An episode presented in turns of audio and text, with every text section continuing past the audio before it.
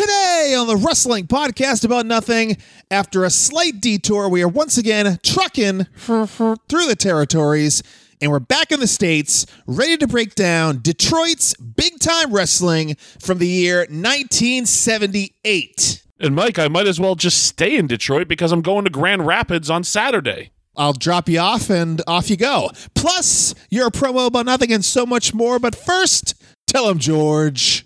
I think I can sum up the show for you with one word. Nothing.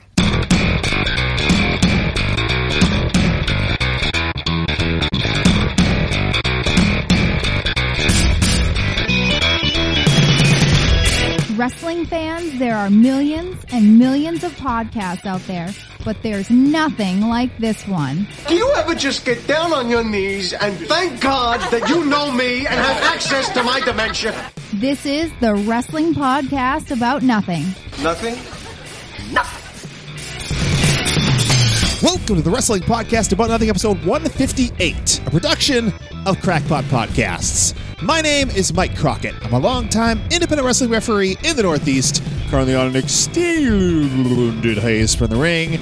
And joining me, as always, is a veteran of the New England Independent Mat Wars. Now he is a contracted Ring of Honor wrestler. He is Mr. Inside Edition. He is one half of the Bouncers. He is the stir crazy Brian the Brawler Milonas. Hey, what's going on, Mike? How you living these days? It's been a few weeks since you've been out there on the road. Yeah, you know, uh, you know, I don't really know quite how to interact with my family anymore on the weekend. So there's that. Yeah.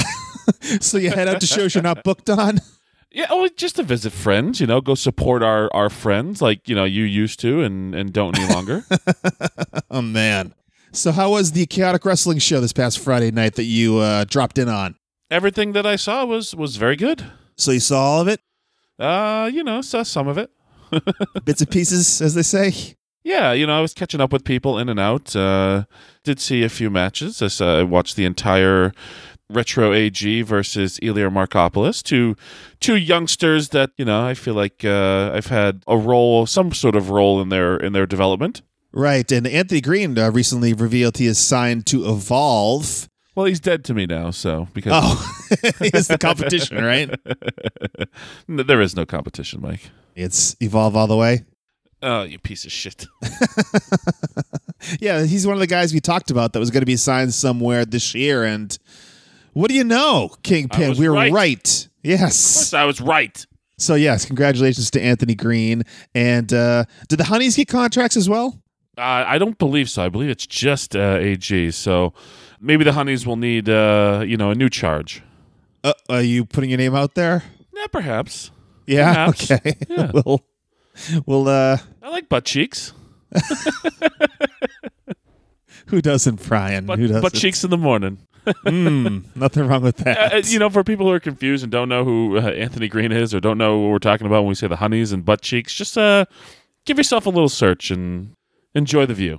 Anthony Greene and the Platinum Hunnies. Yes, uh, quite an act. And congratulations once again. Wait, to, an act? Did you say act or ass? Oh, no, I said act. A Oh, C okay. T. I mean, both are appropriate. It is appropriate. And Brian, it's survey time. Hey, yo. Uh, you Hey, you do that way better than I do. I, I do. We did a bit on that a while back. But uh, Why don't you hit us? Hit us with it, Mike. Hit us with it. We're dying over here. hey yo. There we go. So uh, since the new year, we've kind of been experimenting a bit with the wrestling podcast about nothing, tightening things up, sticking to a monthly schedule for the most part, uh, and we really want to know what everyone out there thinks that's listening. So we put together a survey. Yes, an actual survey.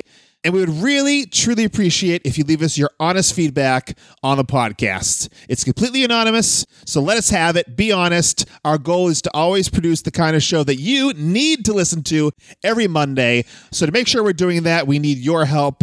Go to tinyurl.com slash WPAN survey and take our short uh, questionnaire about your listening habits and much more about the wrestling podcast about nothing and we'll take that feedback and we'll apply it to the podcast in the future so we give you the podcast that you want Oh, all right. You know, just 45 minutes of your time. That's all we're really looking for, you know, to take the survey. no no no it's like four quick pages you could probably do it in five minutes I know. I shouldn't joke. You're going to get very upset and probably edit it out anyways. Yes. So all you got to do, just go once again, tinyurl.com slash WPAN survey. Take our short survey. You don't have to leave your email or anything. Completely anonymous. Let us know what you think of the wrestling podcast about nothing and what we could do better in the future. And Brian, people can really support you by going to brianmilonas.com. They sure can, yeah. Uh, BrianMilonas.com, some great T-shirts up there. Uh, realized this week that I haven't put up a new design in quite some time, so uh, you know we'll get we'll get a new one up there if I can ever get a freaking artist to uh you know what is it about uh like graphic designers mike and gear makers and things like that that makes you you know go silent when people are trying to give you their business Well, Brian, it's very difficult to be a creative person. You don't know this. But to be a creative person, it, it takes it takes a lot out of you. Yeah, I mean, you do the same shit, ignoring text messages and stuff. So I, I figure it's like something in your community that uh, you know. Yeah, you need to recharge, you need to refocus. You just need to take a break sometimes. And uh, you know, don't breathe down our necks so much. Well, you know, word of advice to anybody out there actually trying to make some damn money doing, you know, whatever, doing art stuff, making gear, respond to people when they're trying to give you their business because maybe you're a little bit busy now, but uh, when you need the business, I'm not going to come back to you because you're a pain in the ass to deal with. Well, Brian, I think I did see that there there's something in the pipeline, right, for Brian Milonas in terms of wrestling t-shirts. Well, that's well. Oh, you're talking about uh, the official Ring of Honor T-shirts. Oh, those are official ROH shirts that I Yeah. sneak Oh, to yes. peek at. Yes, yes. There are there are a couple new uh, bouncers designs in in the works, being finalized as we speak.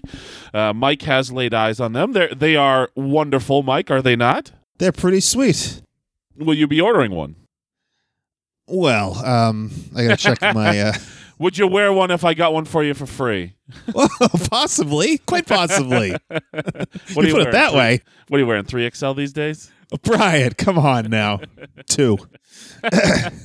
Yeah, so there's a couple of uh, couple of uh, new bouncers T-shirts uh, coming very soon. Probably uh, will be up this week at ROHWrestling's.com's Pro Shop, and uh, some other things uh, in the pipeline too, uh, coming for official bouncers merchandise from uh, Ring of Honor Wrestling. So very exciting times. So yeah, support the bouncer at ROHWrestling.com. Also support Brian himself. What are you? What are you, Pat Patterson, the bouncer? Did I say the bouncer? you said the bouncer, Uh, well, I'm. I'm sorry. I'm going banana over here. Mike. You know there's two bouncer. There, there are two bouncer. Uh, BrianMilonas.com is how you support the Kingpin directly. Uh, four different t-shirt designs and probably more to come if you can get a artist to text him back.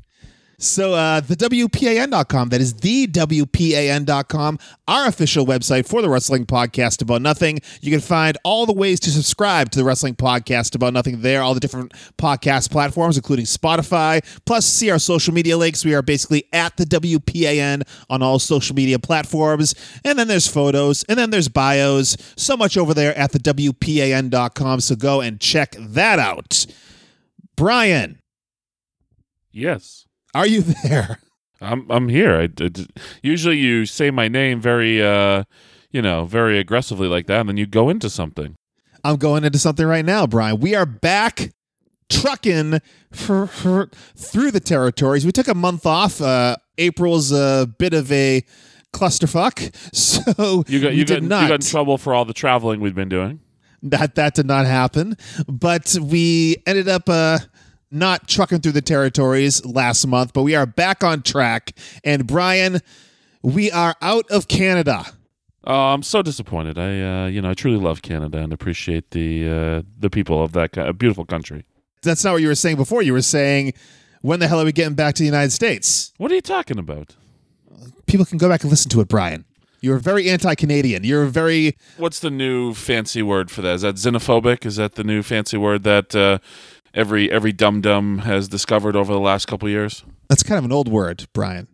Well, you But, know, but it's they're bringing a- it back. it's not yeah it's not a new word it's just one that uh, commoners uh, peons have discovered i guess and decided like that's a that's a big word i want to use that word Okay. Well, uh, oh, you want to use it or they want to use it? i don't want to use it okay.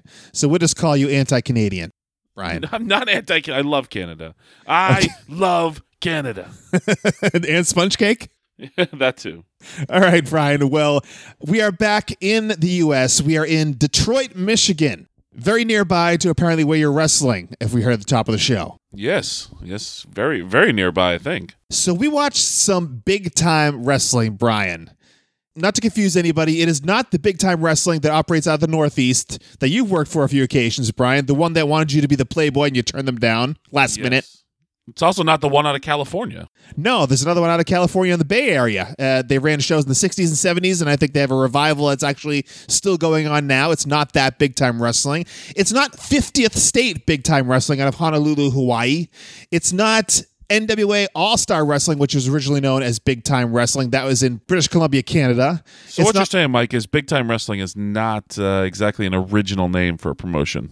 No, it is not. Uh, you wouldn't let me get through the rest of these. There's three more, I'm but sorry, anyway. I'm sorry. Keep going. No, it's okay. Uh, I guess they got the point. You got the point anyway. But uh, yes, it is the big time wrestling out of Detroit, Michigan, sometimes known as NWA Detroit. And this at this time in 1978 is where we're headed. October of 1978. That is the episode that we watched of big time wrestling out of Detroit, and it was purchased in 1964 by Ed. Farhat, also known as the Sheik, the original Sheik, formed Worldwide Sports to promote uh, big time wrestling in the Detroit area. They ran the Cobo Arena weekly for house shows. And of course, if you know anything about the Sheik and his style of wrestling, he helped usher in a more hardcore style of wrestling in this time period. 20 years before his nephew, the Sheik's nephew, Sabu, kind of pushed it to the forefront nationally with ECW. But the Sheik, back in the 70s, in big time wrestling, was kind of, uh, a lot of people give credit as like the origination of hardcore wrestling. Well, thank thank God for that because you know I'm a big fan of hardcore deathmatch wrestling. Yes, aren't we all? Uh, net negative, Brian. Net negative on the business. yes, ECW is a net negative on the pro wrestling business, Mike. We're aware how you feel. Thank you very much. Uh, so the promotion at this time was taking a bit of a dip. And audiences kind of dwindled. They had actually moved out of the Cobo Arena and moved to smaller venues. And they closed up only a couple years later in 1980. But we are headed to October of 1978 for professional big time wrestling, as they tend to say on this program. And we start out with something that you often saw in this time period on regional wrestling.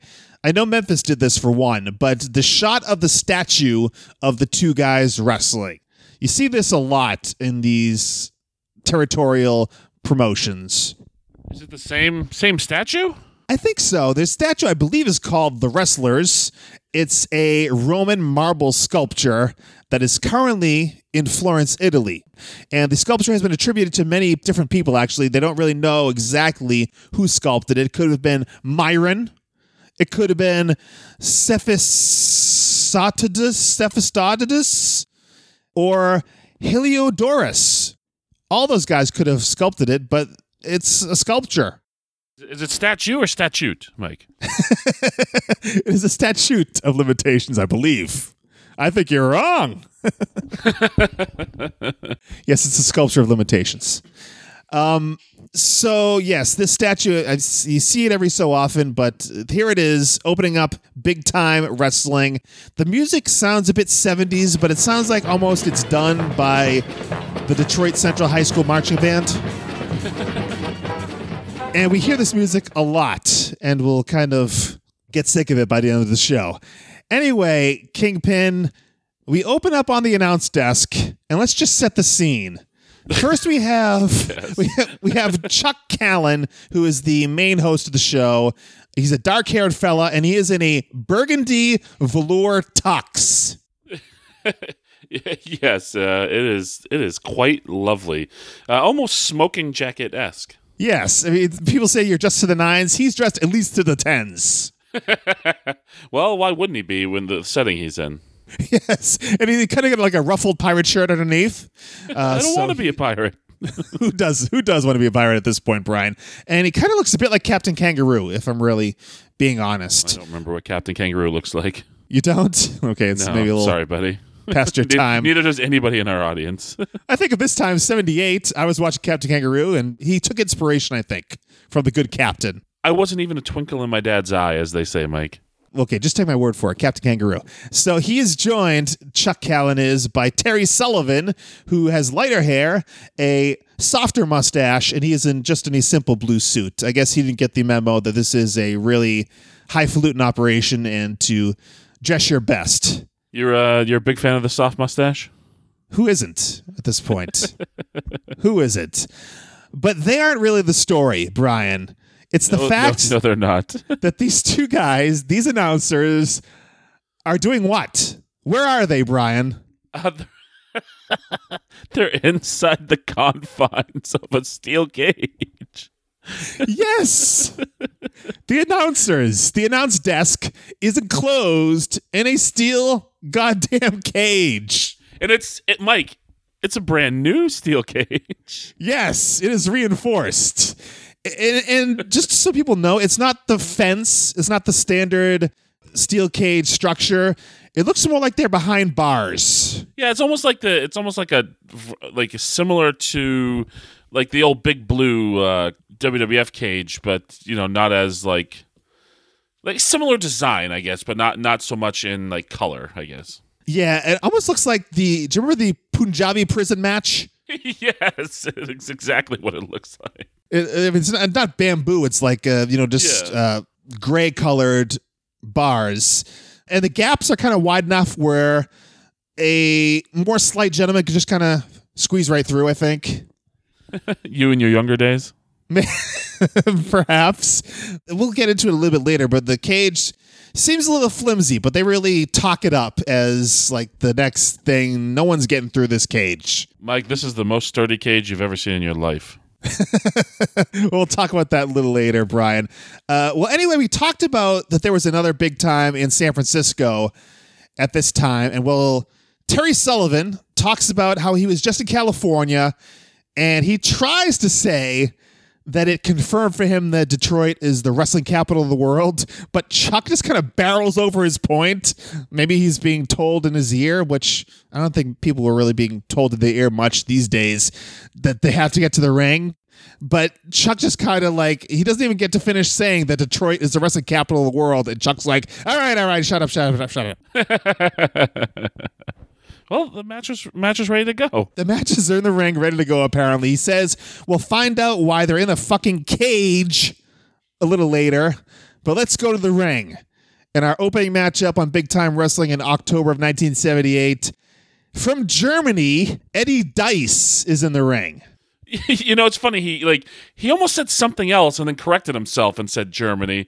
And then I was expecting some very like stereotypical like you know Otto something or Von. Schmidt, or yeah, Yeah, yeah. It's like no, Eddie Dice from Germany no dice on that one, Kingpin. of, of of the of the uh you know German dice.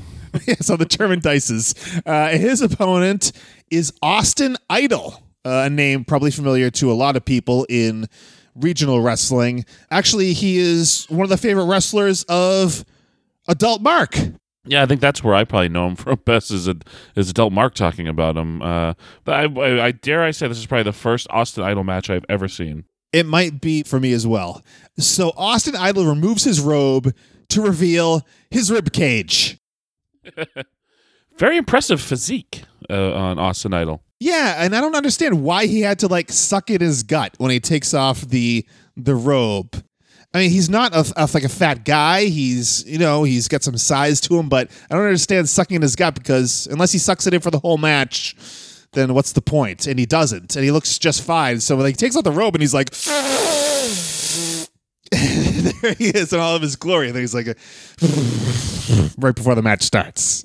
He's uh he's very Billy Graham esque, I, I would say. Yeah, that was kind of the prototype, I would say. But yeah, Idol is tan. He's got the platinum blonde hair that almost looks like a wig. You know how he got that physique, right? How did he get that physique? Lifted weights every other day. That is true. They do. They do You know how I know that? yes, because the announcers did their job and told you that he lifted weights every other day. yeah, and then I forget what the other what the other exercises he does in Isometrics. They're isometrics, right? And, and on the off days from the weights. So good for him. Good job, Austin Idol. Good job, Austin Idol. It's paying off, kid. It's paying off. No, Don't, let's uh, talk. You don't get looking like that standing on the street corner waiting for the bus, Mike. well, how do you look like uh, Eddie Dice, Brian? Standing on the street corner waiting for the bus. he kind of looks like a guy who used to lift weights but is now like a dad and uh, staying at home a lot. He's kind of like a, a 1970s Scotty Slade, if you will. how, how fucking awkward is this beginning of this match, by the way? Like, yes, uh, I mean, Visibly, uh, like if we, if we we didn't watch this together this time, watch it Right. separately. But if you were with me, you would have seen me like I was getting physically uncomfortable with how awkward the start of the match was. yeah, you know how your trainer Mike Hollow would say, you know, you can tell everything from a lockup. yes. I saw this and I was like, oh boy, we're in for something. then there was like that weird like like forearm exchange where then they both start bitching at the ref about, about the forearms. Yeah, I, I, it it just yeah they couldn't lock up, so then they decided, or maybe they called it beforehand, but the that Eddie Dice was going to avoid lockups, and they'll start that way. A little awkward because Eddie Dice is the babyface in this match, and he's like avoiding lockups and kind of being dickish, so it kind of didn't didn't wash for me. He's a shooter. He's a shooter, Mike. I, I didn't know that, but thanks for letting me know. so Idol then catches him in a headlock. Eddie attempts to shoot him off, but Idol hangs onto the hair, and he's got him in an overhead hammerlock from there, and he's got the hair, but when the ref goes back and checks on the hair, he chokes him from the front. It's kind of perfectly done, using the referee's blind side to make Idol look crafty and to make the ref not look like a complete uh, fucking dunce. Oh, So I had really I had a it. fucking note here.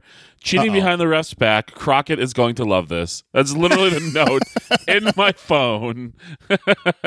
it's perfectly done though. I mean, it puts the heat on the wrestler, not the referee. Whether if the referee catches it, we actually go to something soon after that where Austin Idol takes the guy down by the hair into a headlock, and the referee says, "No, cut the shit out." It actually goes to the fans. By the way, we meant we didn't mention this is a TV studio setting, a lot like the TV wrestling uh, in those days but the fans there were getting on the referee saying, Look, he, he pulled his hair, he's doing all this cheating. And the referee goes to them, and he's like, What? He's cheating? And then he's down on the mat, Idol, Idol is with the headlock, and he calls for a break. And he, he cites the fans as the reason that he's calling for the break. It's pretty uh, amazing. Now I now I know why you uh, you chose this. Uh, put so much emphasis on the referee. Congratulations, Mike. You finally done it. You finally found something where the ref makes himself important. Oh my goodness! No, I'm, I, it, the referee's being used well here. Al Bulldog Thomas, by the way, is the referee's name. Of course, you know his name. So Idol continues to take shortcuts with a jab to the throat and a chin lock where he's using the ropes for leverage. Idol goes for a big body slam, and it was so big apparently it messed with the color settings on the camera because all of a sudden the, the color was off. Well, they they thought everybody was watching in black and white anyways. So right? Yeah, they had to indicate the uh, this robe that Austin Idol is wearing is purple with pink on the inside. For those of you with black and white televisions. is that still a thing in '78? I think so. I remember having a black and white TV in the house. Like it wasn't our main TV, but there was like a TV in the kitchen that we had, and it was black and white. You're literally so goddamn old. You had black and white TV. Jesus. Come on now. So after the body slam, Austin Idol hits a knee drop. Idol goes for the pin, but gets off him before three, which the announcers are beside themselves about. He doesn't want to finish him off that way, Brian. No, no, no, no, no. He's toying with his uh, food at this point. He sends him out the ropes.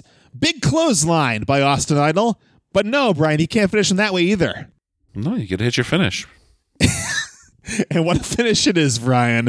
Instead, Austin goes down to the mat, picks up the fella onto his ass, and delivers his dreaded submission hold, Brian.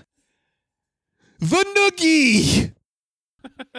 Well, have you ever have you ever gotten a noogie, Mike? Uh, I'm gonna guess you have. No, I was the older sibling. I wa- I was uh, doling out the Noogies. You're trying to tell me you weren't getting noogies in school, getting stuffed in lockers? Yes, I'm trying to tell you that. Am I succeeding? No. Okay. um, so yes, the noogie is Austin Idol's finish, and he gets the submission on Eddie Dice. Unbelievable. From Germany. From Germany. So Chuck Callan, the announcer, wants to get a word from Idol after his match, but as we said, the announcers are in a fucking cage. Yeah, what a camera view on this. Uh, not, not, you know, there was, you know, we described the cage, and there is big enough gaps in the cage where you could do a promo and get like a decent shot of the promo but instead they kind of go like what the the announcers in the cage sort of and Austin sort of out of the cage and they're both of them are distorted by the the side of the cage in the, the camera view just really well done here Right. Uh, yeah, the cage is the door on the side. And so Austin came all the way over to the side of the cage and the door was opened and he's kind of yeah, so he's kind of half obscured by what's going on with the side of the cage. Austin Idol finally gets over there.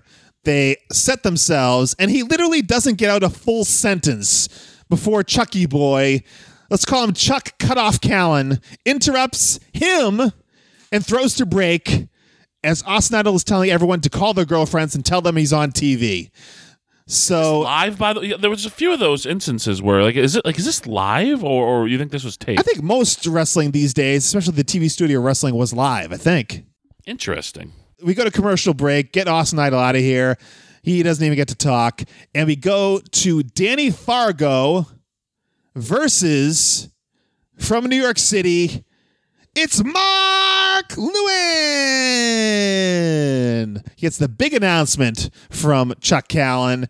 And for some reason, I didn't know who was who because when Danny Fargo is announced, the guy who we find out is Mark Lewin raises his arms. I didn't pick up on that. I, I guess I just the introduction of Mark Lewin. I just assumed he was the the better looking, better in shape guy. Yeah, that's what I did too, but it kind of threw me off because this is like a short, chubby blonde guy and a tall guy in good shape. I'm like, oh, that has to be the Mark Lewin that you know. I've heard the name Mark Lewin over the years. I did, just didn't understand it. This match didn't even get underway though. Well, you're, uh, not, you're not very bright, so I, I'm not. So while I'm trying to figure this out, Terry Funk makes his way to the announce desk. Yes, Terry Funk.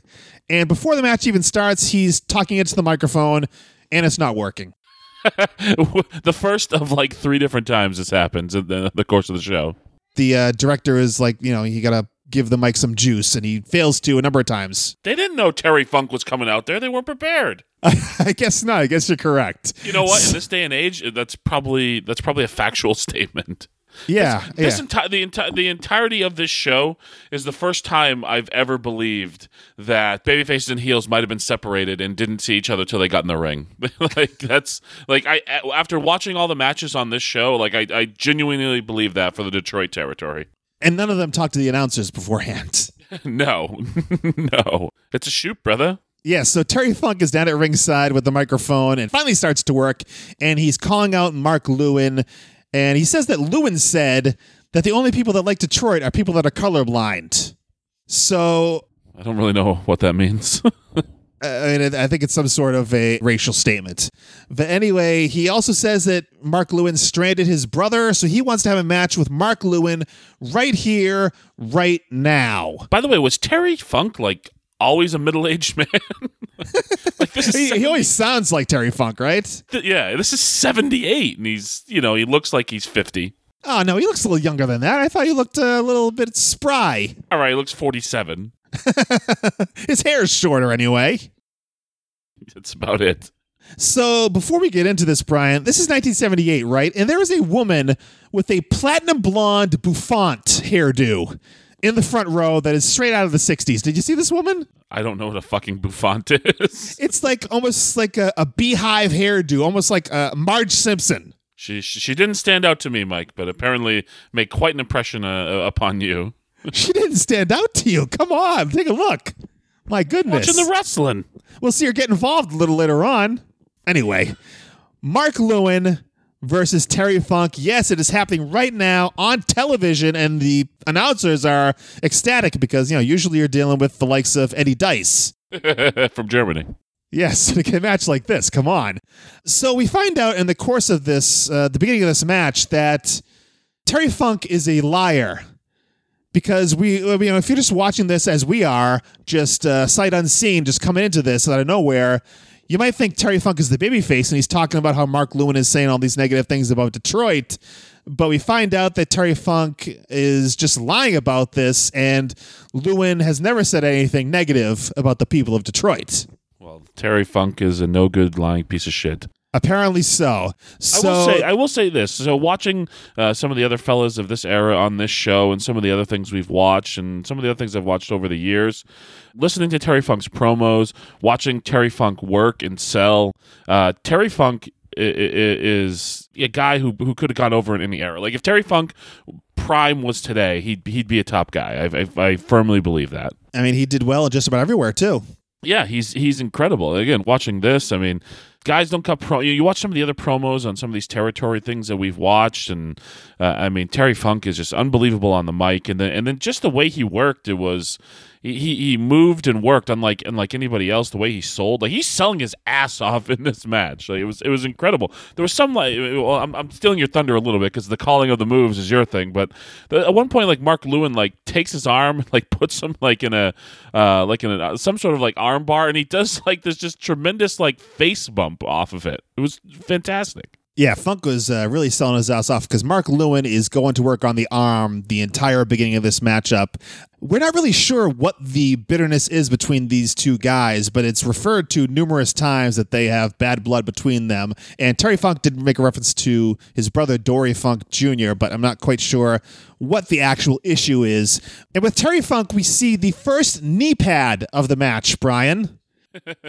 I guess knee pads in the 70s weren't really a thing, but it's still only one knee pad. He had one knee pad on. This might have been, by the way, the greatest armbar match I've ever seen in my life. yeah, because I mean it was a struggle the entire way, right? yeah, it really, you know, this really was like a. I, I enjoyed this. Like of all the things on this show, this may have, you know, maybe the only thing I enjoyed on the entire thing. Know, it wasn't you know, just take him down and wait it out. It was active selling. Active selling. Yeah, it was. I mean, again, I can't I can't say enough good things about uh, Terry Funk. I mean, I I guess most of my exposure to Terry Funk is, you know, very later on Terry Funk, and and seeing him here makes me want to go. Like I like I legitimately want to go and like just pull Terry Funk matches and watch them like all day. Yeah, it's he's really amazing, and you can see it. I mean, even from back then and before this, uh, he was actually. This is after his run as NWA World Champion, as we'll find out in a few moments. But the announcers sell that this match happened without a match contract because you know obviously it was just made in the moment, and as so, there is no money to be had by either party. There's no insurance for these competitors to be competing in this match. Therefore, they are in violation, Brian, of the National Wrestling Alliance. So this is a big deal. Yeah, let's let's let's uh, let's keep that in our back pocket too when we talk about uh, uh, another match on the show. But they really make a big deal that there's no contract for this match, and how could it even go on? But uh, we're bringing it to you anyway, folks, on Big Time Wrestling. The arm is continued to be worked on by Mark Lewin until, of course, Terry Funk uses the hair to finally toss Lewin from the ring and get him off his arm. And that's the story. I mean, that's the age old story. The babyface is the better wrestler, a better man, so the evil heel has to cheat to get the upper hand. It's like a tale as old as time, Brian. Yeah, I mean it's and it's well it's well done. The fans are eating it up too. Like I. Jesus, I really enjoyed this. This is a fun match. This is a really, uh, really fun match. The only thing that's weird a couple times is your precious referee here. Um, Funk got would get to like the ropes, and Mark Lewin would just like pull Funk off and not have to break the hold. What's up with that, Mike? Well, you know, you want to keep in favor of the people. Uh, yeah, there you go, pandering to the freaking crowd. Why don't you go sell some eight by tens, you jerk off? Well, uh, this match doesn't go on for long, Brian, because Terry Funk is on the apron. Lewin is on the ground outside, and Funk is stomping down on Lewin, and the ref calls for the bell. It is the world's fastest count out. Well, you know, this is your ref. This is your guy. They are brawling on the outside at this point. The match is thrown out, and the bouffant lady grabs her massive white purse and runs for the hills. You're not going to ruin her hairdo. She just came from the salon, Brian. Oh boy. So uh, Terry Funk gets a piece of chair from the outside, goes after Lewin back in the ring, but as they're climbing in the ring, Lewin grabs it from Funk's hands, hits him a couple times in the head, and you see Funk go down. I think he pulls the gig out of his mouth, which I can never figure that one out. Keeping a razor in your mouth. How does that work? I, I you're asking the wrong guy, buddy. You were asking You're a wrestler. Come guy. on. It's terrifying to think about. Yeah, I mean, was it in there the whole time? Did it, he at some point, he, maybe he grabbed it when it was on the floor and put it in his mouth? I don't know.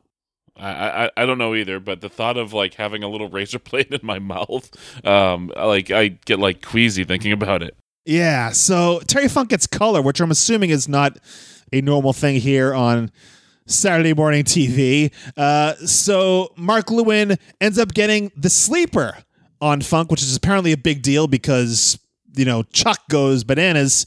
So Walter Johnson hits the ring. A big guy in a football jersey, and he's got these tremendous bell bottoms that are all like patchwork and stuff like that. So he's looking like a million dollars.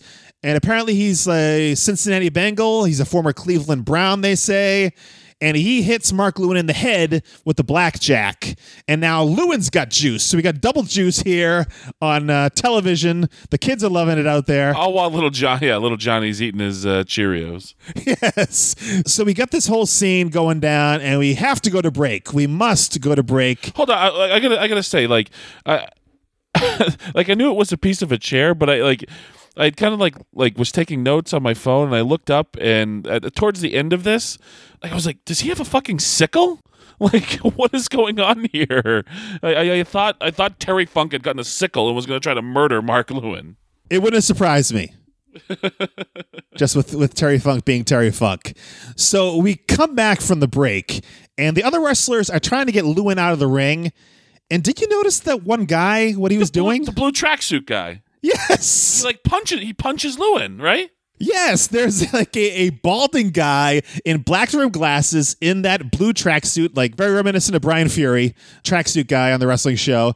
He just, as they're trying to pull Lewin from the ring, he just like throws a work punch at Lewin. There's a, a group of wrestlers carrying him out. Everyone just silently agrees to no sell the entire thing. Yeah, it was so so bizarre. I don't know if this guy was going into business for himself or or must have like, been. I was like, I had, I was like, wait, what did I just see there? Was that like a fan? Was that another wrestler? Like, what the hell was that? Yeah, I mean, I, I rewinded myself, and he's just he throws the punch, and everyone just decides, okay, this didn't happen.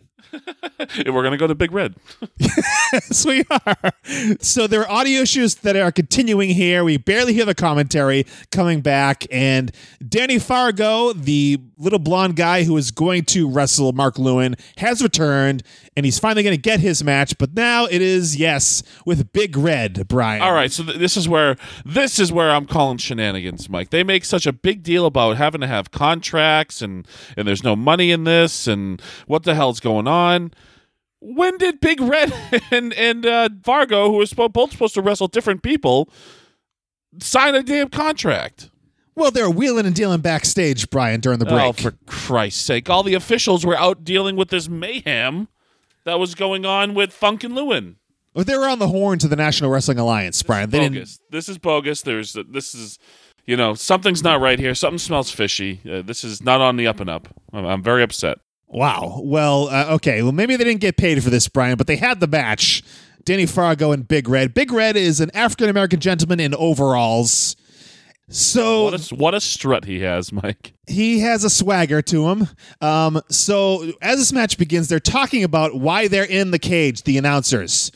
The announcers, yes, if you're just joining us, the announcers are sitting in a cage.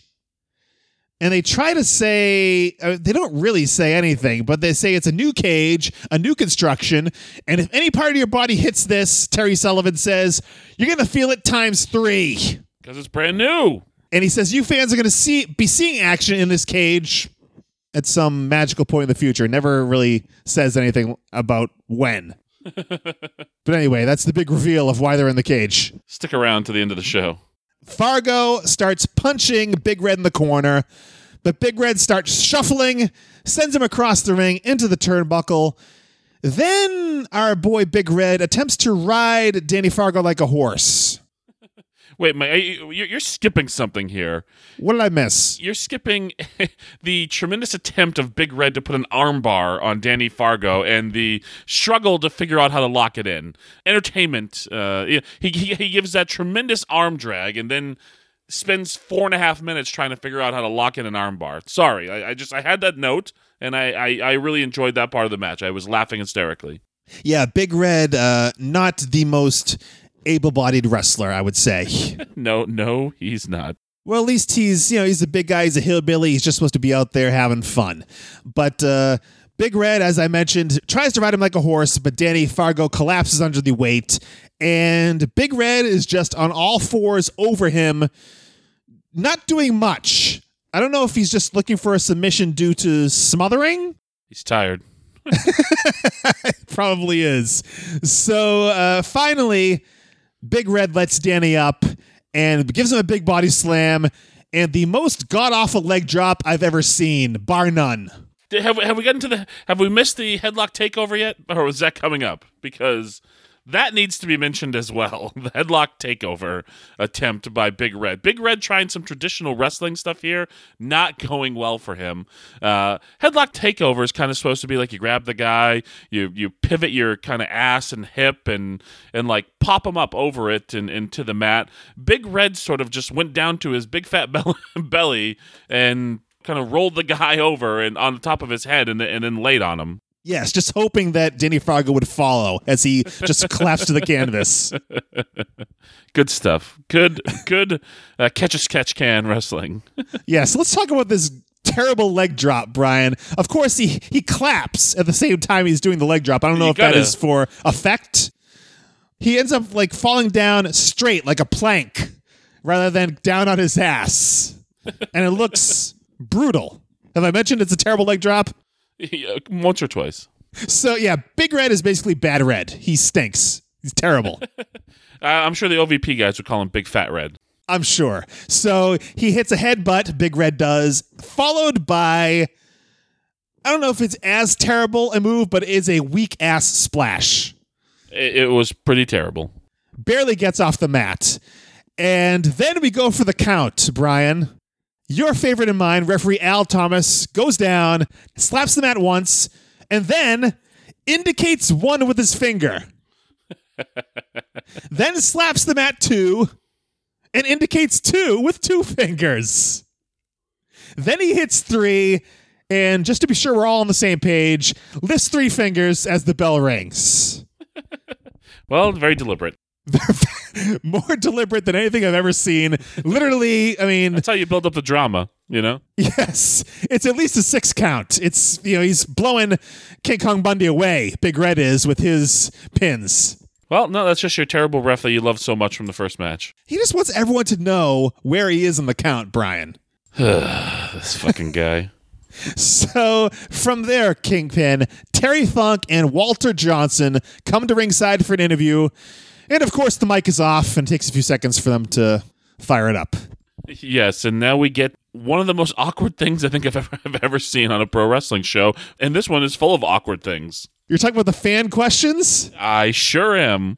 I thought so. They're kind of talking in the beginning, and the, there's the, the first fella who ends up asking a question who who does get identified as a fan, but I see him in his in his glasses and his blue shirt, and I'm just like, who the fuck is this guy hanging out in the background? Is he going to do like a run in here? Like, what's the deal? I'll tell you who he is, Brian.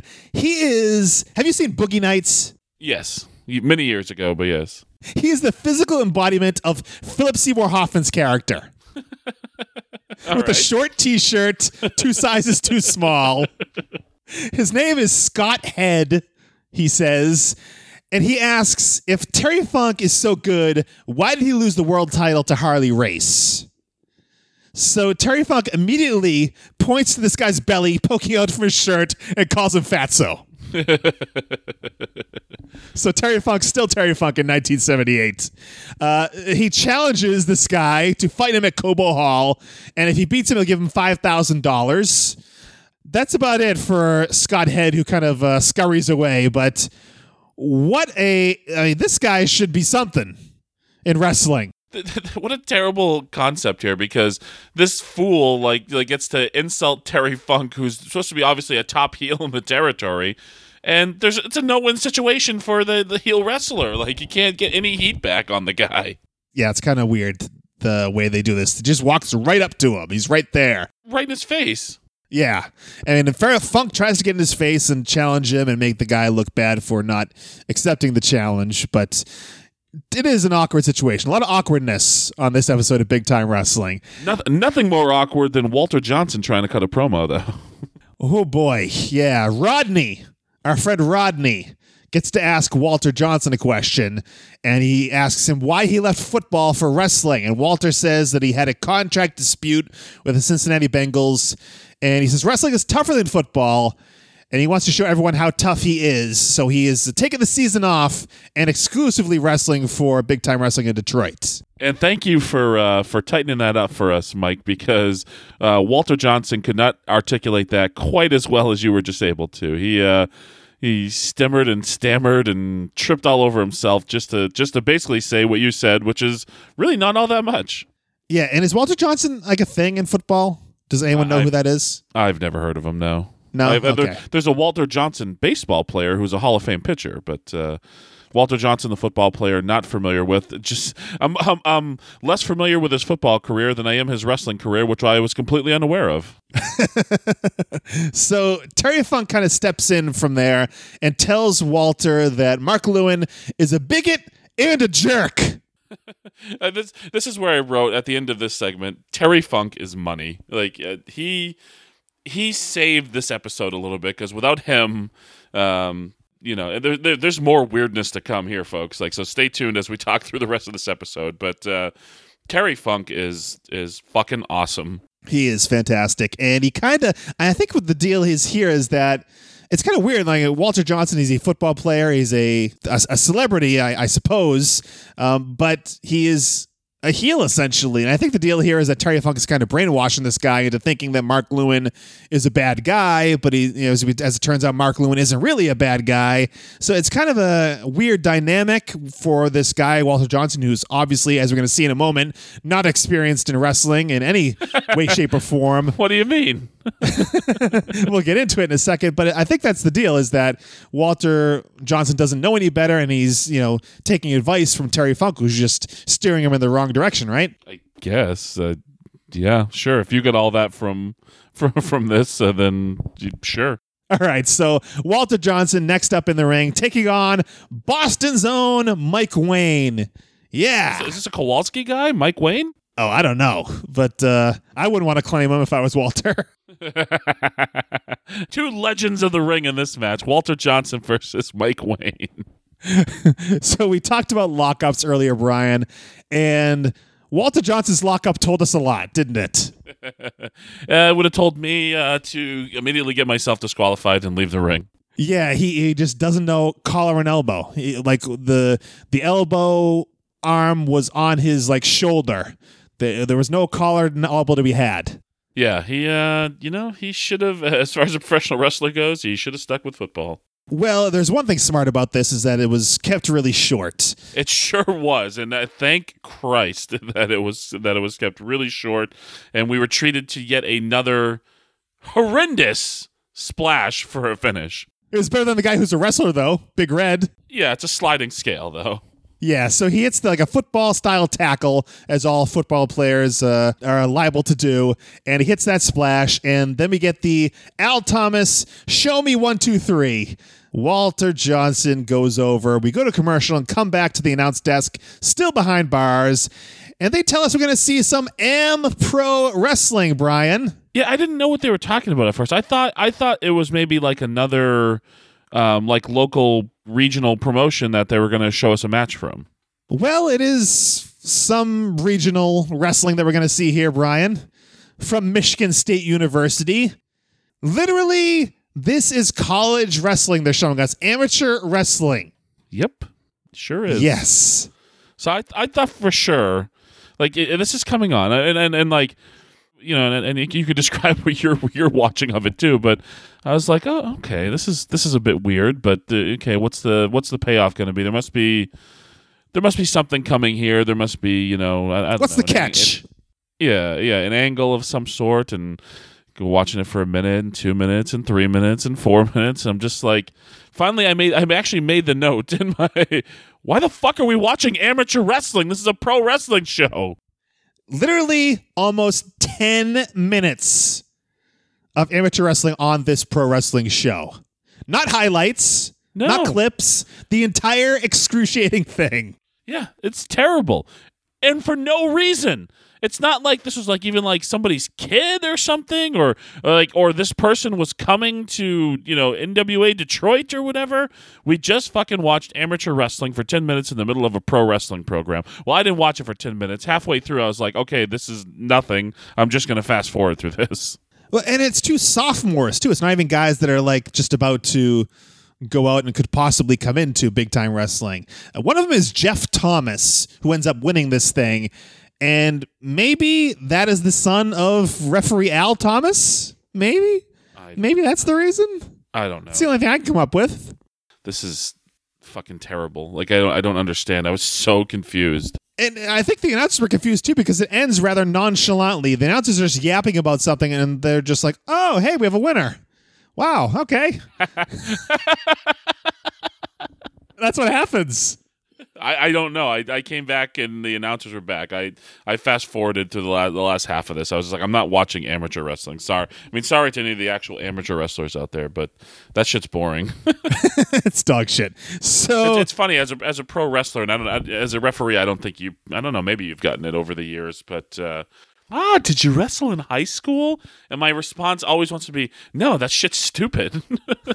well, Terry Sullivan here, the announcer says 99% of pros came from the amateur ranks. Well, not me. You know why? Well, one, I was too fat. But like, in don't have a uh, 300 pound weight division. No, like you had to be under. I think like you had to be under like two thirty or something, and like even in high school, I was like you know I was like 250, 260. Um, you know, as even like as like a freshman sophomore. Oh, you can diet down. No, no, I'm not No? doing that. Not for something like that. I mean, again, it's people find out you like pro wrestling. Oh, you should go up for the wrestling team. Like, It's nothing. They're different. They're not even the same thing. They're not in the same stratosphere. They're literally completely different. They're nothing has. They have nothing to do with each other. No ropes. Yeah, can I throw a punch? You know, can I get you know like no? Okay, then let's move on. And let's move on indeed, Brian. We're back from the break, and it's championship action, as they say. A tag team match, the main event of this week's big time wrestling, as Dory Funk Jr. Yes. and the Sheik, the owner of the promotion, accompanied by the Palestinian brain, Eddie Creatchman. Which that just rolls off the tongue. The Palestinian brain. Eddie Creatchman. Yes, and we are aware of the Creatchmans, I think, from international wrestling when we talked about out of Montreal. They're both guys, uh, Eddie Creatchman and apparently his son, Floyd Creatchman, who is managing on the other side. He's managing Stan the Man Stasiak and Bulldog Don Kent. So it's Creatchman versus Creatchman, and both these guys are from Montreal, and we saw at least one of them in international wrestling when we did that a few months back. Mike, this this is, has been described by these commentators as the match of matches. The match of matches, Sure is. and it's not much of a match, Brian. It's really, it's really not. But uh, here's a weird thing. So I, I, I couldn't figure out for the life of me at first. I'm like, wait, is this like, is this all heels? Because they both clearly have heel managers, and like you're thinking like Terry Funk was a heel, so is Dory a heel? And then it's the it's the Sheik, and clearly you know uh, Bulldog Kent and and Stan Stasiak are heels. Like I was like, is this all heels? No, uh, the Sheik got a huge babyface pop when he came out. he did he did and then later on in the match too and that's when i was kind of figuring like uh but you know I, I- at that first pop i cou- couldn't figure out like oh is this just because like it's recognizable names or whatever or or what you know whatever the deal is because they just you know I, don't- I don't know what the studio audience was doing while we were watching amateur wrestling but i'd probably pop for a uh, for whoever came out next Yeah, I don't know what they would be doing, right? There's no monitors, obviously, at this time. They're not showing this on this big screen. Maybe they sent another match out there. I would think they would for 10 minutes. Jeez, they're not going to have people sitting there for 10 minutes doing nothing. you're giving them entirely too much credit So let's talk about Bulldog Kent, Bulldog Don Kent. We were aware of, of Dory Funk Jr., we were aware of the Sheik and Stan Stasiak, former WWF champion, but Bulldog Kent I wasn't aware of. And this guy, this, this physique, he's uh, sh- much shorter than all the other guys, and he, he has that hair. Yeah he looked like the jabronis from the earlier matches Kind of, yeah. He kind of like he kind of reminded me of Arnold Skaaland with his hair, you know, all greased and the big part in the hair. Kind of a short, pudgy guy. I guess he was something in Detroit, but uh, didn't really branch out after that. So anyway, we, we find out that the Sheik and Stan Stasiak will be meeting in a cage. So maybe All that's right. I guess that's the reason the cage is there. That's and the it's going to happen at some point. They never really tell us. Hey, Mike, were, were the were the Funk Brothers born in their forties? By the way, Jesus, Probably. these guys these guys were literally never young, like ever. Terry Funk looks forty seven. Dory Funk looks sixty eight here. he's, he's losing a little hair on top. They, they were just constantly old men. Like, were they ever young? That's what I want to know. I would be uh, hard pressed to find photos. I thought in 1978 we might get young, younger, I guess, Funk Brothers, and we really don't. I think Dory Funk looks exactly the same in 2019 as he does in 1978. Well, a few less strands of hair these days. so yeah, like, as you mentioned, the Sheik, a major babyface here. Dory Funk is with him. Uh, just kind of, I mean, Dory Funk, boring Funk is more like it, right, Brian? you said it, not me. Hey, hey, Mike, how much would you pay for a, for a ringside seat for this matchup? At least twenty five dollars. oh, okay. Uh, so yeah, that's what the commentator proclaims. He would pay twenty five dollars for a ringside seat. I did the, uh, you know, not the math. I just kind of Google searched it and looked it up. That'd be ninety six dollars and twenty eight cents today. It's a big ticket. Eh, I mean, that's like for like a big uh, event. That's probably like you're sitting in the loge, maybe. Like I, I know for G1 Supercard, uh, that was probably like a balcony seat. I mean, I think like you know, back in these days, you know, five, eight, and ten dollars might be the ticket structure in terms of pricing. So twenty five bucks, that's a big deal. If, if you say so, buddy. All right, uh, mega bucks. Uh, so It's not Mega Milonas, actually. Thank you. Oh, excuse me. So this thing breaks down really quick. All four are battling. Sheik and Stasiak end up down uh, by the announcer's cage. Stasiak ends up barricading himself inside the cage, and Sheik is trying to get in, but he's pretty easily moving the cage around. It doesn't really seem. Because it's not bolted to anything. No, no. So it looks like he could probably like flip it up and just get inside. You know, I'd seen, I think, either a clip or a picture before from this particular match with the Sheik standing on the cage with the desk and the commentators and Stan Stasiak in the cage. Like, I when, when this happened, I was like, oh, I've seen this before. really? This is a famous moment? I don't know if it's a famous moment, but I've seen it before. Somebody like sent it to me as like what I think it was a picture. Like, what the hell is this? Like, why is somebody in a cage with guys in a desk, like in a cage? So yeah, as you said, Sheik tries to climb up to the top of the cage to get in. He's got a chair with him, and he's holding the chair. And Stasiak is kind of cowering a little bit. He throws the chair down, and Stasiak bats it away. And it's at this point I realize that the announcers are still in the cage. yeah, they most certainly are. They're just kind of like got their backs pressed up against the cage and just in there, kind of taking in all the sights and sounds as the Sheik and Stasiak are throwing chairs back and forth. Finally, the Sheik gets in the cage with another chair, and he and Stasiak come to blows. In this reinforced, as we're told, but you know, use your eyes and find out that it's just like nothing. They're inside this steel cage as Chuck and Terry are kind of just hanging out to the back of the cage, and Chuck waves rather gleefully to the camera and says, We're out of here, folks. See you next week on Professional Big Time Wrestling. So yeah, that's how we go off the air with Big Time Wrestling October of 1978 with a happy Chuck Callen trapped in the cage with the Sheik and Stan Stasiak. yeah, the little the little wave just really it put me over the top. Like I was, I don't know, it just hit me in the right spot when he did the little wave. Uh, so yes, it's kind of a good tease. I mean, we get kind of the reason this cage was here in the first place because there's a cage match coming up at an undetermined time in an undetermined location. But uh, Stasiak versus the Sheik, it's going to be happening sooner rather than later. And yeah, this is a good tease of that as we close the show. Yes, uh, even though we don't know when or where to buy tickets for.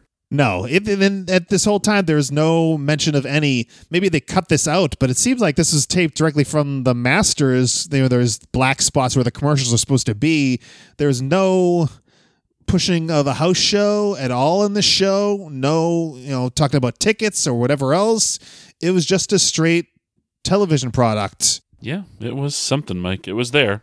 It was something. And let's, before we move on here, Kingpin, I think we've kind of screwed up here because I think we should be rating these things as we go through. I mean, we've done, this is, I think, the fourth one, and we haven't talked about where we rank these things. Let's figure out where this falls. I guess we'd do like A, B, C, D, F, maybe. What do you think about big time wrestling just based on this one television show? Um, you know, uh, uh, well, this is tough because I mean we've watched other things, and I mean it's not. Uh, I, I don't think it's the worst thing we've watched. I will I will say that. So yeah, I mean, F- Funk and Lewin, come on. yeah, I'll I'll give it a C minus. Uh, with Terry Funk and Mark Lewin saving, especially Terry Funk saving quite a bit of it. I mean, I'll give it a straight C. Uh, the thing at the end it was short, but uh, I think effective in getting over what's I supposedly coming up in big time wrestling.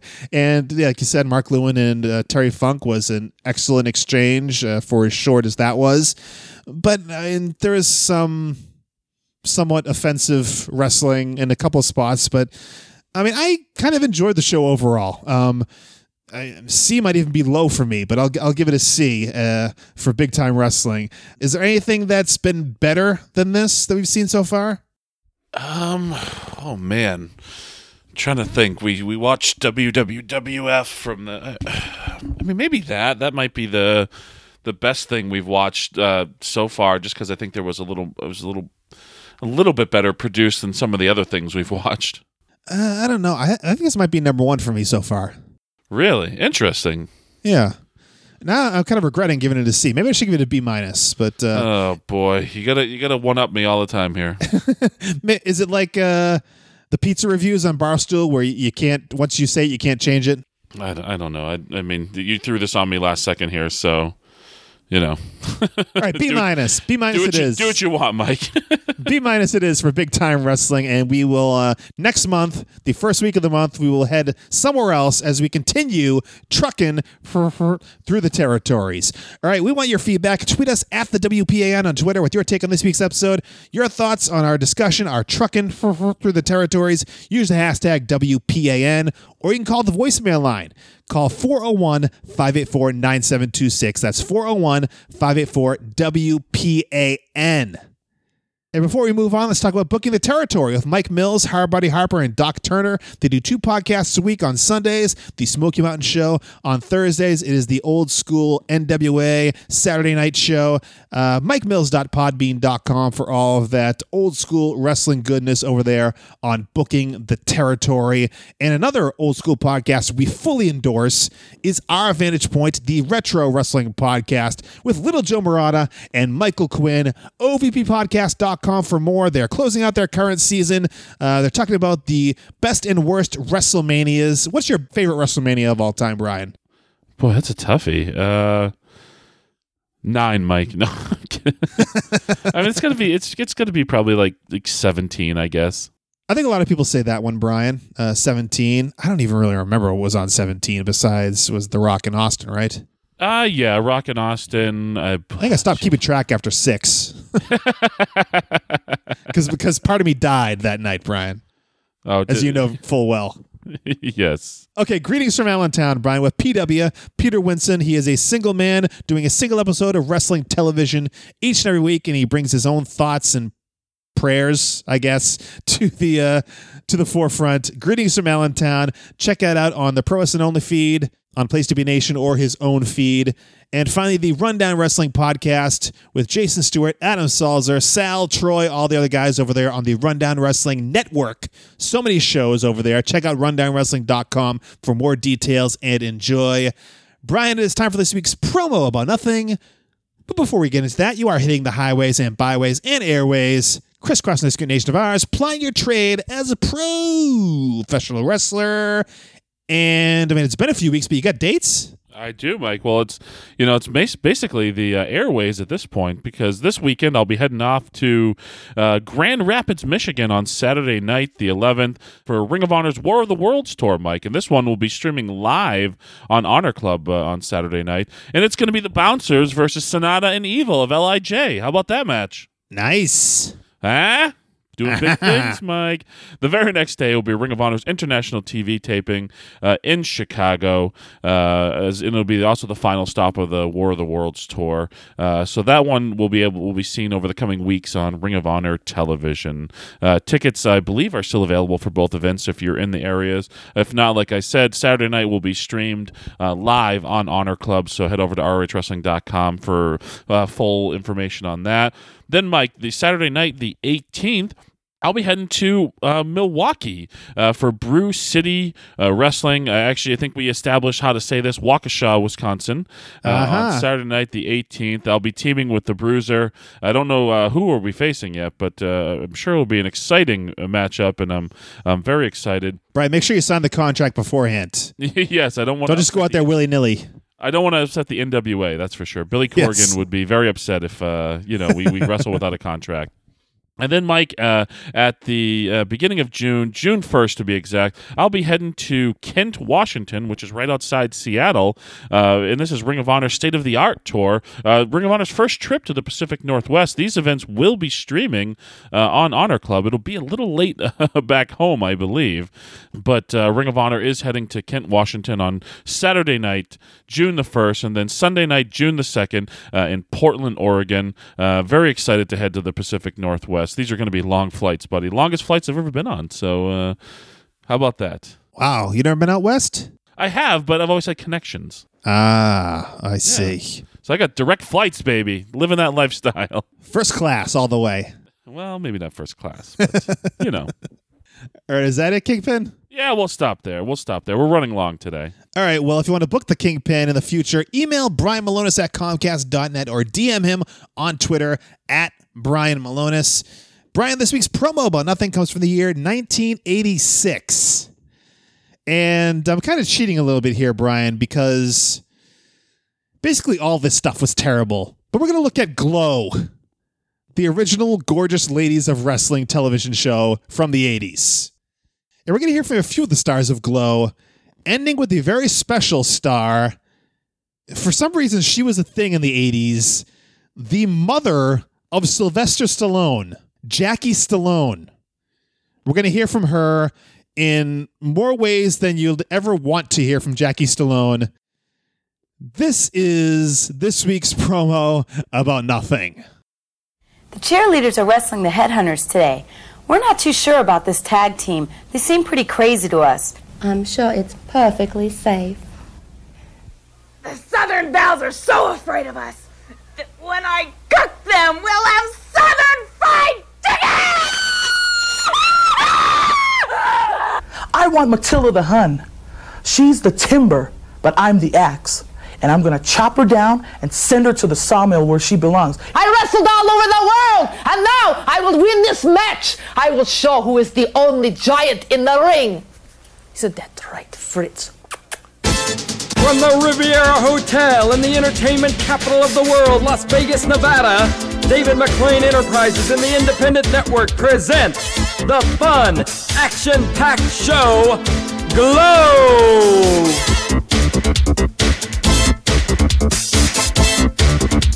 On today's card, see Mrs. Jacqueline Stallone. Matilda is nasty, violent, and ugly, and those are her good points. I'm Mama Stallone. Listen to me sing. My girls are champions in the ring. Ah. They're on the go. They never stop. That's why they're headed for the top. That's right. Right, right. That's right. So, is this your first experience with Glow, Brian? No, I mean I've seen other other clips before. My first experience with uh, Mama Stallone, though. Ma- yes, Mama Stallone, as she is known, apparently. Uh, first of all, though, before we even get to that, we have the promos from other people heading into that. Matilda the Hun, does she have one of those like fake teeth things in? The way her mouth is, it looks like like she has fake teeth. I don't, I don't know. I, I, I didn't think so, but uh, that's quite a dead fox she had, though. Fritz, Fritz, the name of the uh, ferret on her arm. I don't know if it's a reference to Fritz von Erich, probably not. But anyway, let's get right to the main event, Brian. Jacqueline Mama Stallone has something uh, very amazing to say. First of all, all this stuff uh, obviously scripted and delivered with not a lot of passion. Matilda the Hun has all of these terrible things about her, and those are her good points. Yes, boy, boy, can Mama Stallone sing? By the way, Yeah, that's not one of her good points, is it? I mean, right on key. Uh, you know, sticking along with with the the very complicated uh, beat that they have there for them. Uh, you know, I just can't say enough good things about about this little rap she does. Yeah, how about a couple of cuts there, uh, editor, to maybe make this kind of fit with the. But it just uh, it just goes off the rails from note one. Yeah, why is why? I tell you what, you, you I mean, had I not known this was uh, Sylvester Stallone's mom, I would have said like, "Wow, this lady looks a lot like Sylvester Stallone." Oh, really? you don't think so? Looks like Wait yeah. Sylvester, looks like Rocky and drag. So yes, uh, Mama Stallone, not much of a singer or a rapper, um, but she seems to gain some confidence by the women around her who are dancing and really putting her over. Because at one point she's like, "That's right, that's right," doing a little ad lipping. There is Mama Stallone.